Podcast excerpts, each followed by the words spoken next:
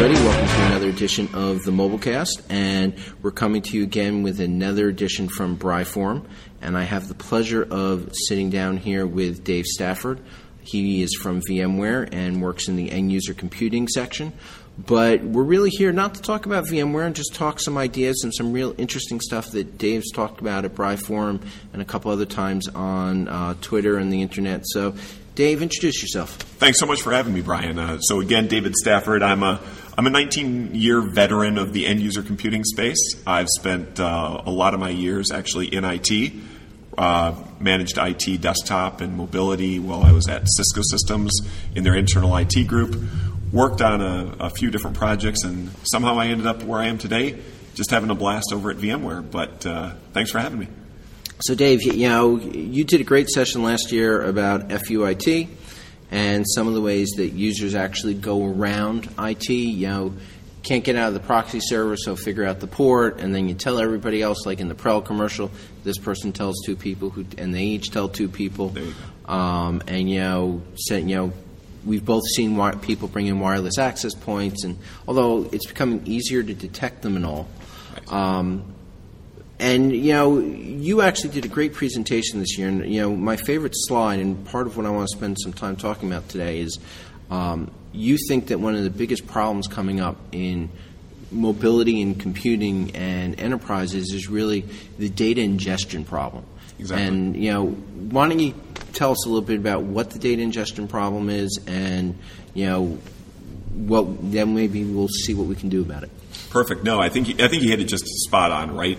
A year ago, we were really talking about the whole FUIT um, trend, where people were bucking IT policies and controls simply for the purpose of getting their work done. It wasn't that they, they really had it in for IT, but rather they found it too constraining, constrictive, and so they took matters into their own hands through a variety of, of somewhat nefarious means. And, and that was what I had a lot of fun talking about, being that I worked at a, a very technical organization at Cisco.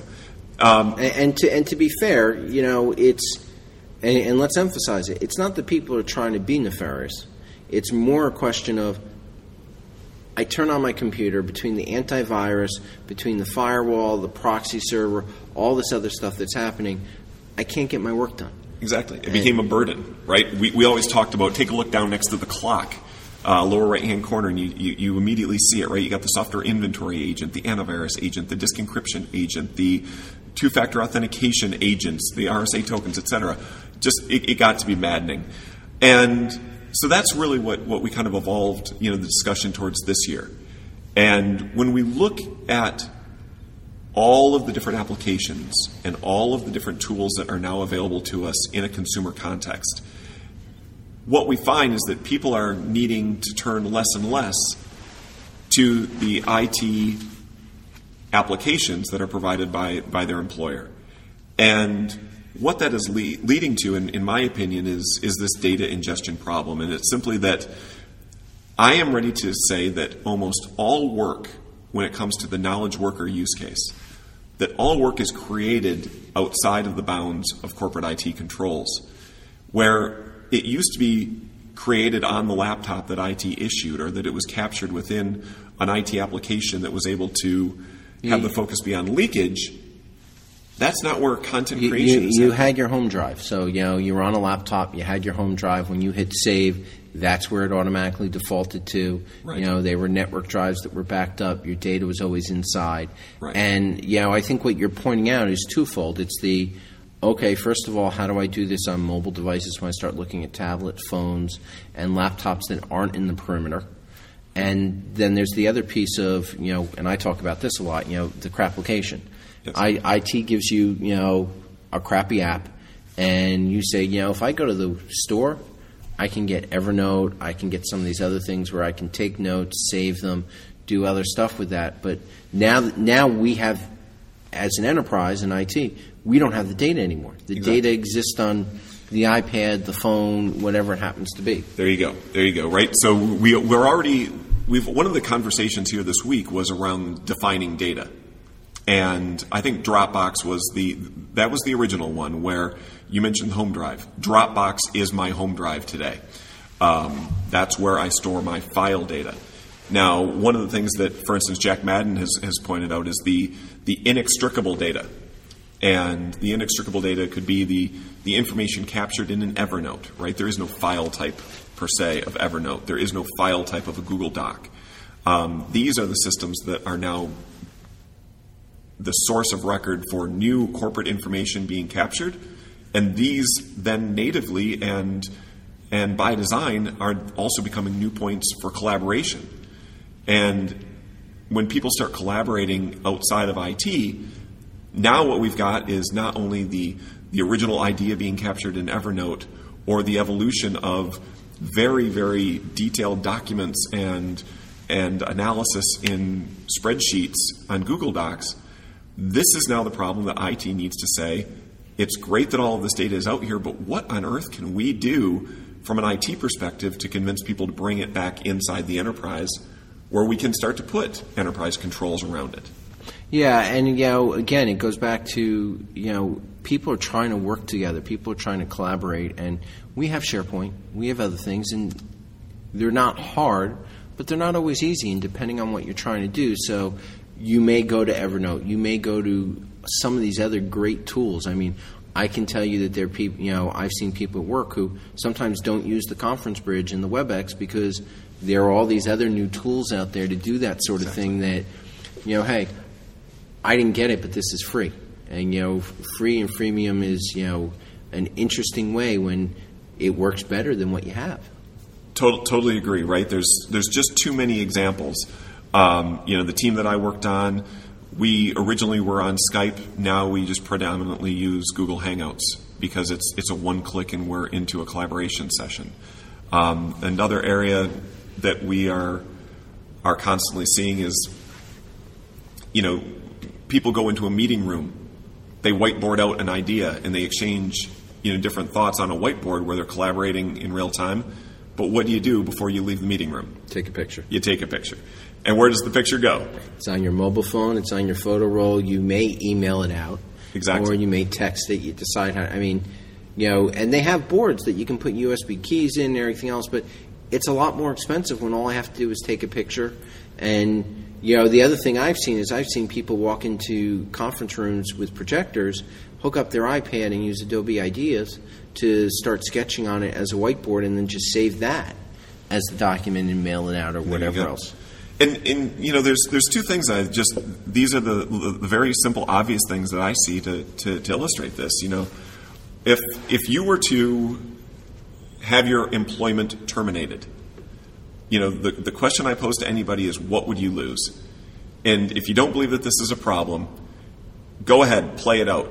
You know, the the, the layoff notice comes down, the pink slip comes through, your badge quits working. Um, you know, seriously, is uh, is the iPhone backup of your contacts there for you to be able to continue to you know communicate and get in touch with the people that you worked with? Did all of your data magically disappear, or do you already have backups of it somewhere else? What I'm really, really tired of is the idea that you know many people in the audience in, in some of my sessions have, have said, you know what, it's really up to IT to provide better tools than what's in the consumer space.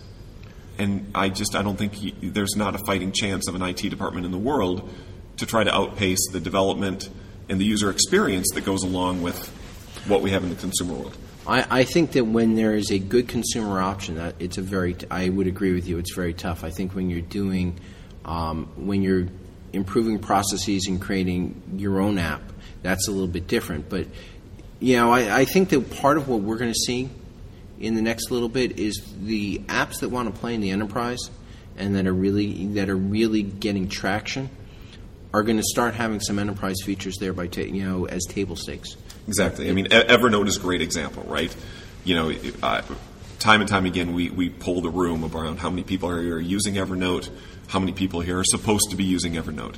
The same thing can be said for the Dropbox and the Box.nets. And uh, And, to be clear, when we say table stakes, you know, Evernote's added, Evernote's added a password if you want it. Evernote's added some enterprise management features. Um, Box kind of started off in the enterprise space. Dropbox started off with you know just plain Dropbox, then TeamSpace, and now it actually has some enterprise features that you know it's putting in there. I think you're going to see a lot more apps that have that. I also think what will become interesting is a lot of these freemium apps and free apps and pieces that we start to use a lot were built quickly. And they weren't, you know, we don't necessarily question our own privacy. So we don't know where that data is, how it's being stored. And I think that if they start building for the enterprise, they're also going to meet meet the needs of the individual user who, you know, all of a sudden cares. Well, can the NSA, you know, look at my data? Where is it? What's it do? How's this work? And that sort of stuff. And I do think we'll see that. That doesn't necessarily solve the enterprise problem, Right. But It- it- Yeah, and so I think there's there's two parts. One is going to be that we're going to see applications evolve more to provide enterprise controls and enterprise um, just show that they recognize the enterprise use case. What I want to tell the person that's that's trying to think about what they can do to entice their users, it isn't just about providing an equal or, in most kinds of times, an inferior um, functionality. But I really want people to start thinking about what are some of the business enhancement capabilities that you can deliver new business value to where people are going to want to turn over their data in order to put it into a collaborative context with their coworkers, with their peers, to encourage them to uh, to upload and to share that information that they may have captured outside. Yeah, I, we were in a session yesterday with Brian Madden who said, you know, talked about a concept that I both think we kind of liked, although I'm not sure how we would do it, about, you know, bribing your users to actually store data with you and, you know, as part of the bribe, you know, maybe we pay for your iPad, but you have to give us the data. But e- even then, though, the issue is how do we funnel that data? Because we can't say give us the data by, you know, just put it here. It's not. It's not so easy. We actually have to develop solutions and look at solutions out there that, you know, when people are looking at apps and find apps, it's how do you get that data out of that app? Exactly, and, and those are some of the ideas that people have thrown at us this week, right? We heard Brian Madden suggest, uh, you know, bribing people with an iPad to turn over local admin rights to, to lock it down, and, and this morning we heard uh, Noah Wasmer say that, you know, what I what I would paraphrase uh, from that was that if we get our hooks in sooner, we'll have a greater opportunity of control, and that could mean that again by buying an iPad, that we've effectively thwarted the user's you know uh, ability to go around IT, but rather that's the carrot. The carrot is we'll provide you a, a modern device or a stipend, et cetera. In exchange, you will allow us to to have greater hooks into into what happens there. Um, you know, I think the jury is still out on where that would be effective and, and how that could be implemented. Yeah, so you know, in a lot of ways, what we're talking about is mobile information management. Because how do we manage our corporate information when you create it on your iPad, your Android, your Windows uh, phone? How do you actually, you know, that's still my information. You're working for me. I own that. How do I get that in and take care of that? Um, I think what becomes interesting, and maybe the term that you need to use when you talk about this data ingestion issue, is it's not necessarily information or file type, but in reality, it's content. How Yes. do we get our content? And, you know, part of it is actually speaking the language and getting people to realize there's a problem in the first place. Right, and I couldn't agree more. Um, the, the term content, uh, I can I can roll this one back. You know, seven years in my career. You know, one of the things that we we watched as content. It is certainly not files alone anymore, right? Originally, when I started to use content, I wanted to distinguish Word documents and Excel files from real time forms of content, videos, uh, re- videos in terms of real time video communications. There's all of these different forms and media types that represent content. And some of them are streaming, some of them are static, some of them are inextricably linked to a web application. And really the you know the, the arrows that we're concerned about, in my opinion, they've changed. It used to be the arrow drawn of data escaping the enterprise, and this is where we really need to figure out better how we're going to bring the data into the enterprise. Yeah, and I, you know, I think that you know, one of the nice things we saw yesterday in Brian and Gabe's session uh, was when they were talking about the perimeter and how to handle. You know, there's how do we handle people in the perimeter, and we give people really two different experiences. If you're on site, you know, if your laptop you plug in, if you're home you VPN in, you know, you have an iPad. It's different when you're coming in on 3G or if you have Wi-Fi at work versus Wi-Fi at home. That may be actually three different ways to hook in. Right. And you know their big thing is get rid of the perimeter. Make make doesn't matter whether you're at work or home. Build your apps and your services to actually interact with what's on the device, and you know that actually has a big piece to do with you know data ingestion and all because really all your devices become your own Exactly, exactly. regardless of who owns them. I mean, this, this was a term that Cisco coined several years ago was borderless networks, right? The whole concept of a borderless network was erasing that hard perimeter. And, you know, one of the remarks made was around as we become more interdependent on multiple external cloud services. You know, this was one of the points out of my talk was evolving IT skill sets where this is no longer about building, you know, a, a, crunchy shell and putting up, you know, very well defined boundaries, but really how are we going to better map the, the interrelation between multiple cloud services? That can play on the identity side, and that's you know one of the things I talked about was, was around the need to, to skill up on SAML, um, another around OAuth, and the idea that uh, object level permissions are going to be granted between many of these, these different services. So maybe not all of your Evernote um, needs to be granted back to the enterprise, but maybe you have a business workbook. Yeah, I- that's a great comment because you know, for example, there are a couple personal things I keep in Evernote because it's the right place for me to keep them, um, and you know, I kind of let structure as a reminder service sometimes, or some individual thoughts like when I'm doing a podcast, you know, or the like, which is different from every time I walk into a work meeting, I throw up Evernote and I start taking notes. So you know, it, it becomes interesting. I think identity. It, you know, we actually had uh, Paul Madsen on here. You know, a few months ago, and you know, we were we were trying to get to the basics between uh, Paul and uh, Bill Pelletier about you know OAuth, SAML, and identity. And I think identity just has a huge piece to play in here. You know, we you know today it's it's ACLs and you know access rights and how you do it, and how we start doing that in the future when we're talking about these types of devices, and especially with single sign-on, um, real interesting.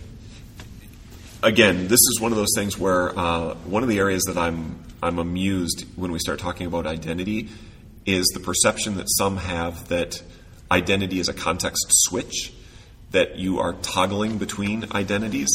And one of the things that I think is, is important to recognize is that persona and identities are concurrent in people's lives.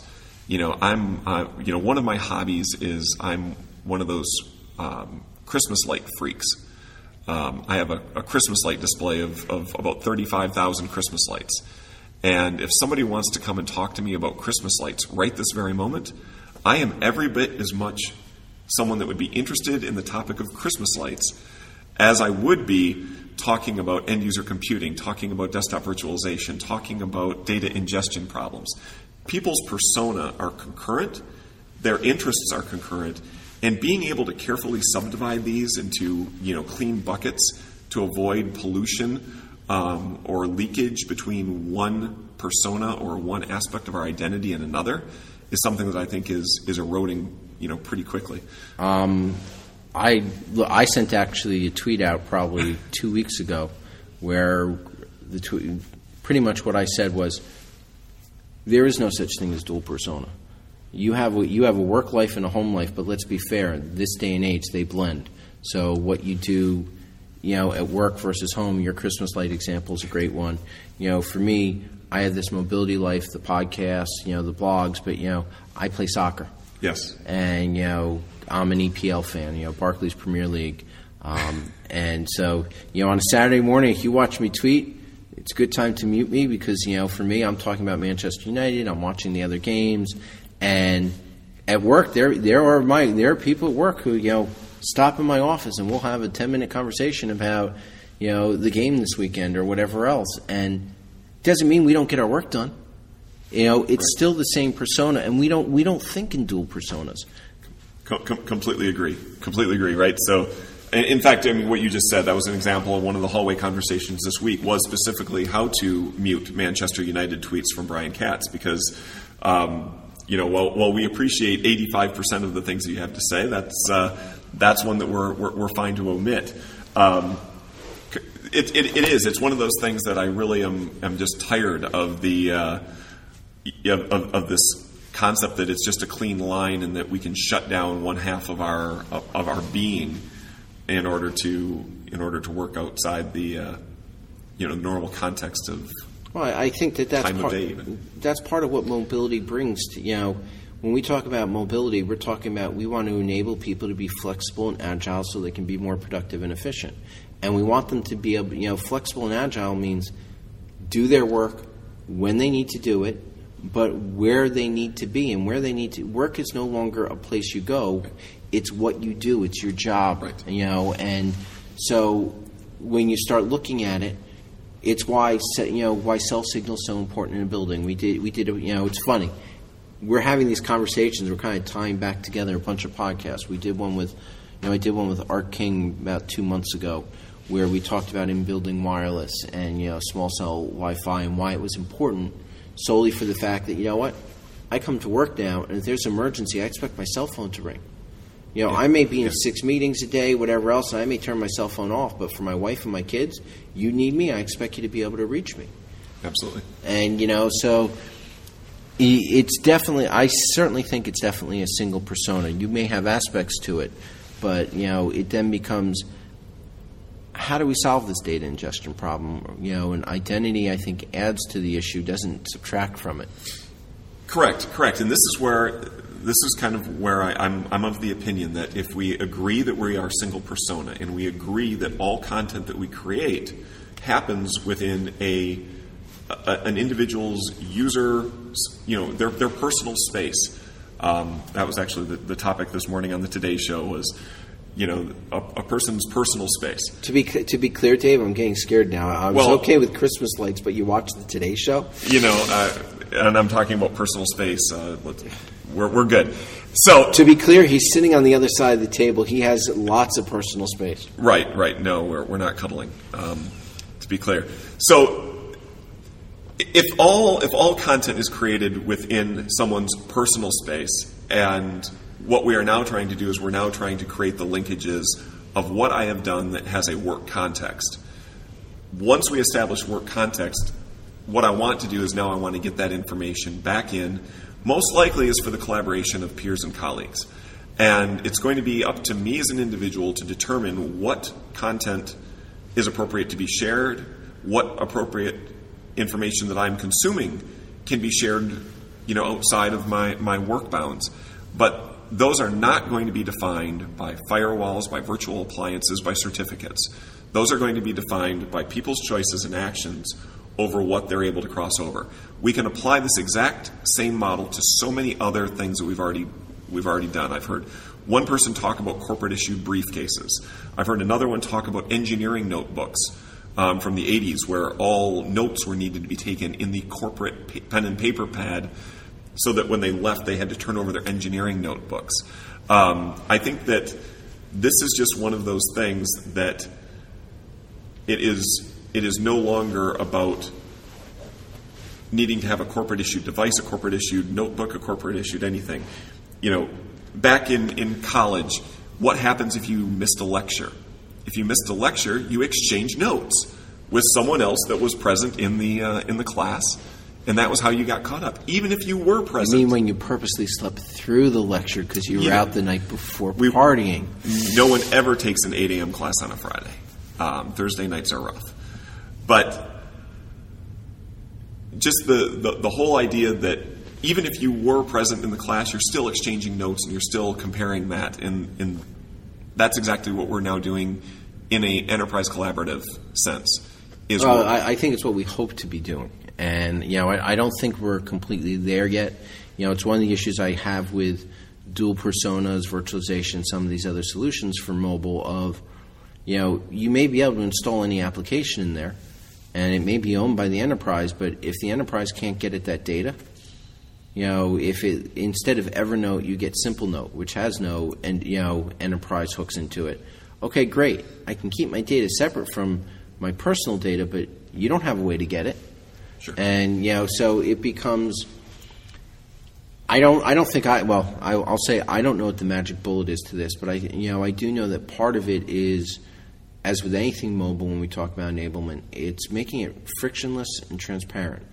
You know, how do I it's okay if I have to figure out where to put data, but it should be easy. So it's just it's second nature of okay, gr- you know, just touch this once, the data flies off, I'm done. I didn't really have to think about it and say, okay, which one's my home drive again? Which one's work? Which one's you know, which one's my right Dropbox or box or whatever else it happens to be. Yeah. Now, now, one of the ideas that I've had that I, I'm, you know, this is one of those half-baked ideas. I'll admit, um, is simply around auditing, and the whole idea if if I was to be terminated or if I was to be terminating an employee, and IT was able to help me assess my risk, it isn't necessarily about telling me what information um, I think that that person may or may have created on their local device. But I do think it'd be very interesting at uh, at an audit level to be able to say the person that is you know being examined right now, they have had access to source code. They have had access to these customer accounts. Um, here is the history of the last 90 days, right? Because inevitably, if someone is going to leave the company and they certainly, they, you know, they start dumping their PSTs. they start dumping their uh, contact list out of Salesforce.com or doing mass exports of the LDAP in order to get everyone's cell phone number before they uh, they exit the company. Um, if you can't tell, uh, Dave has had some background in this stuff. yeah, you know, before VMware, he was at Cisco. He had to deal with a bunch of this stuff, and you know, when people were leaving, also, he, he's very familiar with the tools to do this. Yeah. Maybe VMware should be careful with you, but that's just me. No, no, no. This is uh, we're joking. Though. This is all just intuitively obvious things that, that people don't want to don't want to admit. Um, I spoke on a on a series one time called the the Evil Insider, and you know the threat of someone maliciously trying to extract data from an organization, you know, is is way more concerning than the casual iPad left in the TSA tray at the at the airport. Um, you know, somebody somebody grabs my iPad, chances are they just want to wipe the thing and start over and, and get their music on it. Probably more than they're interested in my Barenaked Ladies music collection.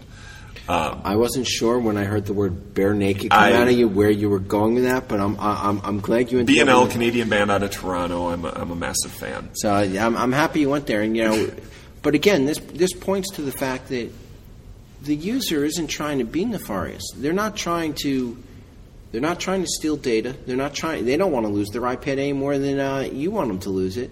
They're not trying to use apps that you know purposely go around the enterprise. They're just trying to get their work done. Yeah, it's just, I mean, we, we always hear about the reports of the lost laptop, and we all have gotten the letters from our vendors saying that, you know, a security breach has occurred and social security numbers may have been leaked um, in, in the free year of, of uh, Identity Guard dot whatever. Um, one of the things I just think would be extremely helpful is people love personalized content. They love being able to, you know, know a little bit or learn a little bit more about, you know, the uh, the information that they have, whether it's analytics, et cetera.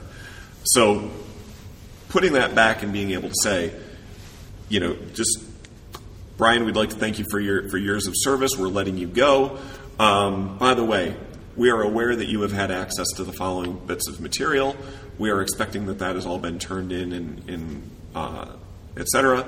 But if nothing else, just a reminder to you that if you're going to a competitor, if you are um, you know really upset at your boss, just a final warning on your way out the door. We know that you've had access to all of this, and should any of this become you know material information in a you know in a in a data leak or, or competitive nature, um, you know we'll hold you responsible for that content. I really think that there's a certain benefit of having that level of auditing to remind our users and remind you know our our management as well what level of exposure they've they've given to. Uh, yeah, it's an interesting concept, and it makes sense to me in a lot of ways, but also, in some ways, I don't know how you do it. You know, I know you're on a project, I don't know what you've produced. You know, if you're if you're using know, let's not say if you're using Simplenote, some of these other tools, I don't know what you've produced. I don't know what you actually have, and that's kind of where, you know, it makes sense. I just don't know how you handle it in those situations. No, and, and this is one where there's still more questions than answers, um, which is why I think, you know, the, the topics that we start discussing this year. What I, what I love about BriForum and, and the community aspect of the industry is I just want to get this dialogue started. I want people smarter than me to be able to come back and, and offer ways that they have been able to encourage people to to bring data back into the enterprise. We've heard you know a couple of suggestions already, which might mean that I get a you know my employer to pay for my iPad Mini Retina if uh, if all goes well. Oh, let's let's be fair here. You're going to find a way to get them to pay for it anyway. Well, you know, for testing purposes or uh, it's amazing how many IT people need a lot of devices for testing purposes, testing. regardless of what their job is, which is always a fun way to look at it. Um, I was that your session? No, I, I think it was a different session that somebody asked about that, or maybe it was. I. I, I pulled the audience several times around how many people, you know, got an iPhone for testing purposes and then turned right around and got an iPad for testing purposes. Um, yeah, it's, uh, it's, it's gadget lovers like me. There's no better place in the industry to be. Okay, so we're going to wrap up here, but you know, I got to ask you: thirty-five thousand Christmas lights. How long does it take to put up, and what's your display look like? Sure, sure. So you can uh, you can actually go down YouTube, and uh, on YouTube you can search for Highcroft Lights. Uh, Highcroft Lights will bring you up to uh, just a sample of some of my my, my display of last year. But um, yeah, I, I've gone now from a static display to a, a, a music choreographed display, and I've gone from twenty five thousand uh, this year. I'm going up to thirty five thousand lights. Um, I'm going to actually start. Does it does it take you all year to plan this? Um, I am in the process of, of it's called sequencing when you uh, when you set the, the songs to music. Um, so I am in the process of sequencing right now some of the songs for this year's display, and you know it's uh, it's a really really fun thing. I had a I had a you know a seventh grader last year that would come over with a lawn chair and a you know a thermos of hot cocoa, and we just camp out and watch the light display for for 15 or 20 minutes, and uh, gives me an outlet for, for a lot of my interests. I was I was on tech crew back in my high school days and, and loved lighting and and now I'm a computer dweeb. So Well, you know, look, we're all Ties it all together. We're all geeks at heart, but you know, i it's an interesting hobby. Um, I wouldn't mind a little Hanukkah Harry in the corner of your You display, I'm- but um, yeah, I, I'm I'm open and open and welcoming to all. If uh, if I can have a if I can make a menorah dance, I am all for it.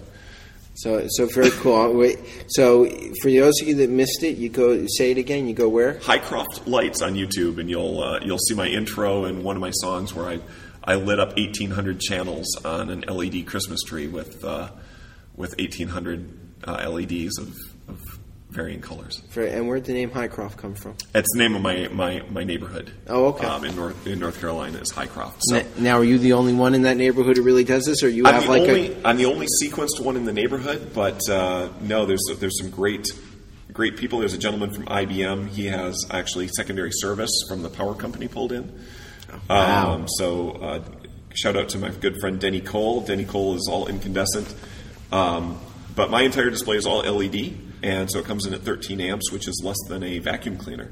Very nice. So uh, anybody listening, please go out, enjoy it, favorite it, and uh, you know I'll keep you updated as the 2013 display progresses. So, I mean, this was an absolutely fun conversation. you know, these are the type of mobile casts that I love because, quite honestly, it's really a conversation. We're having fun.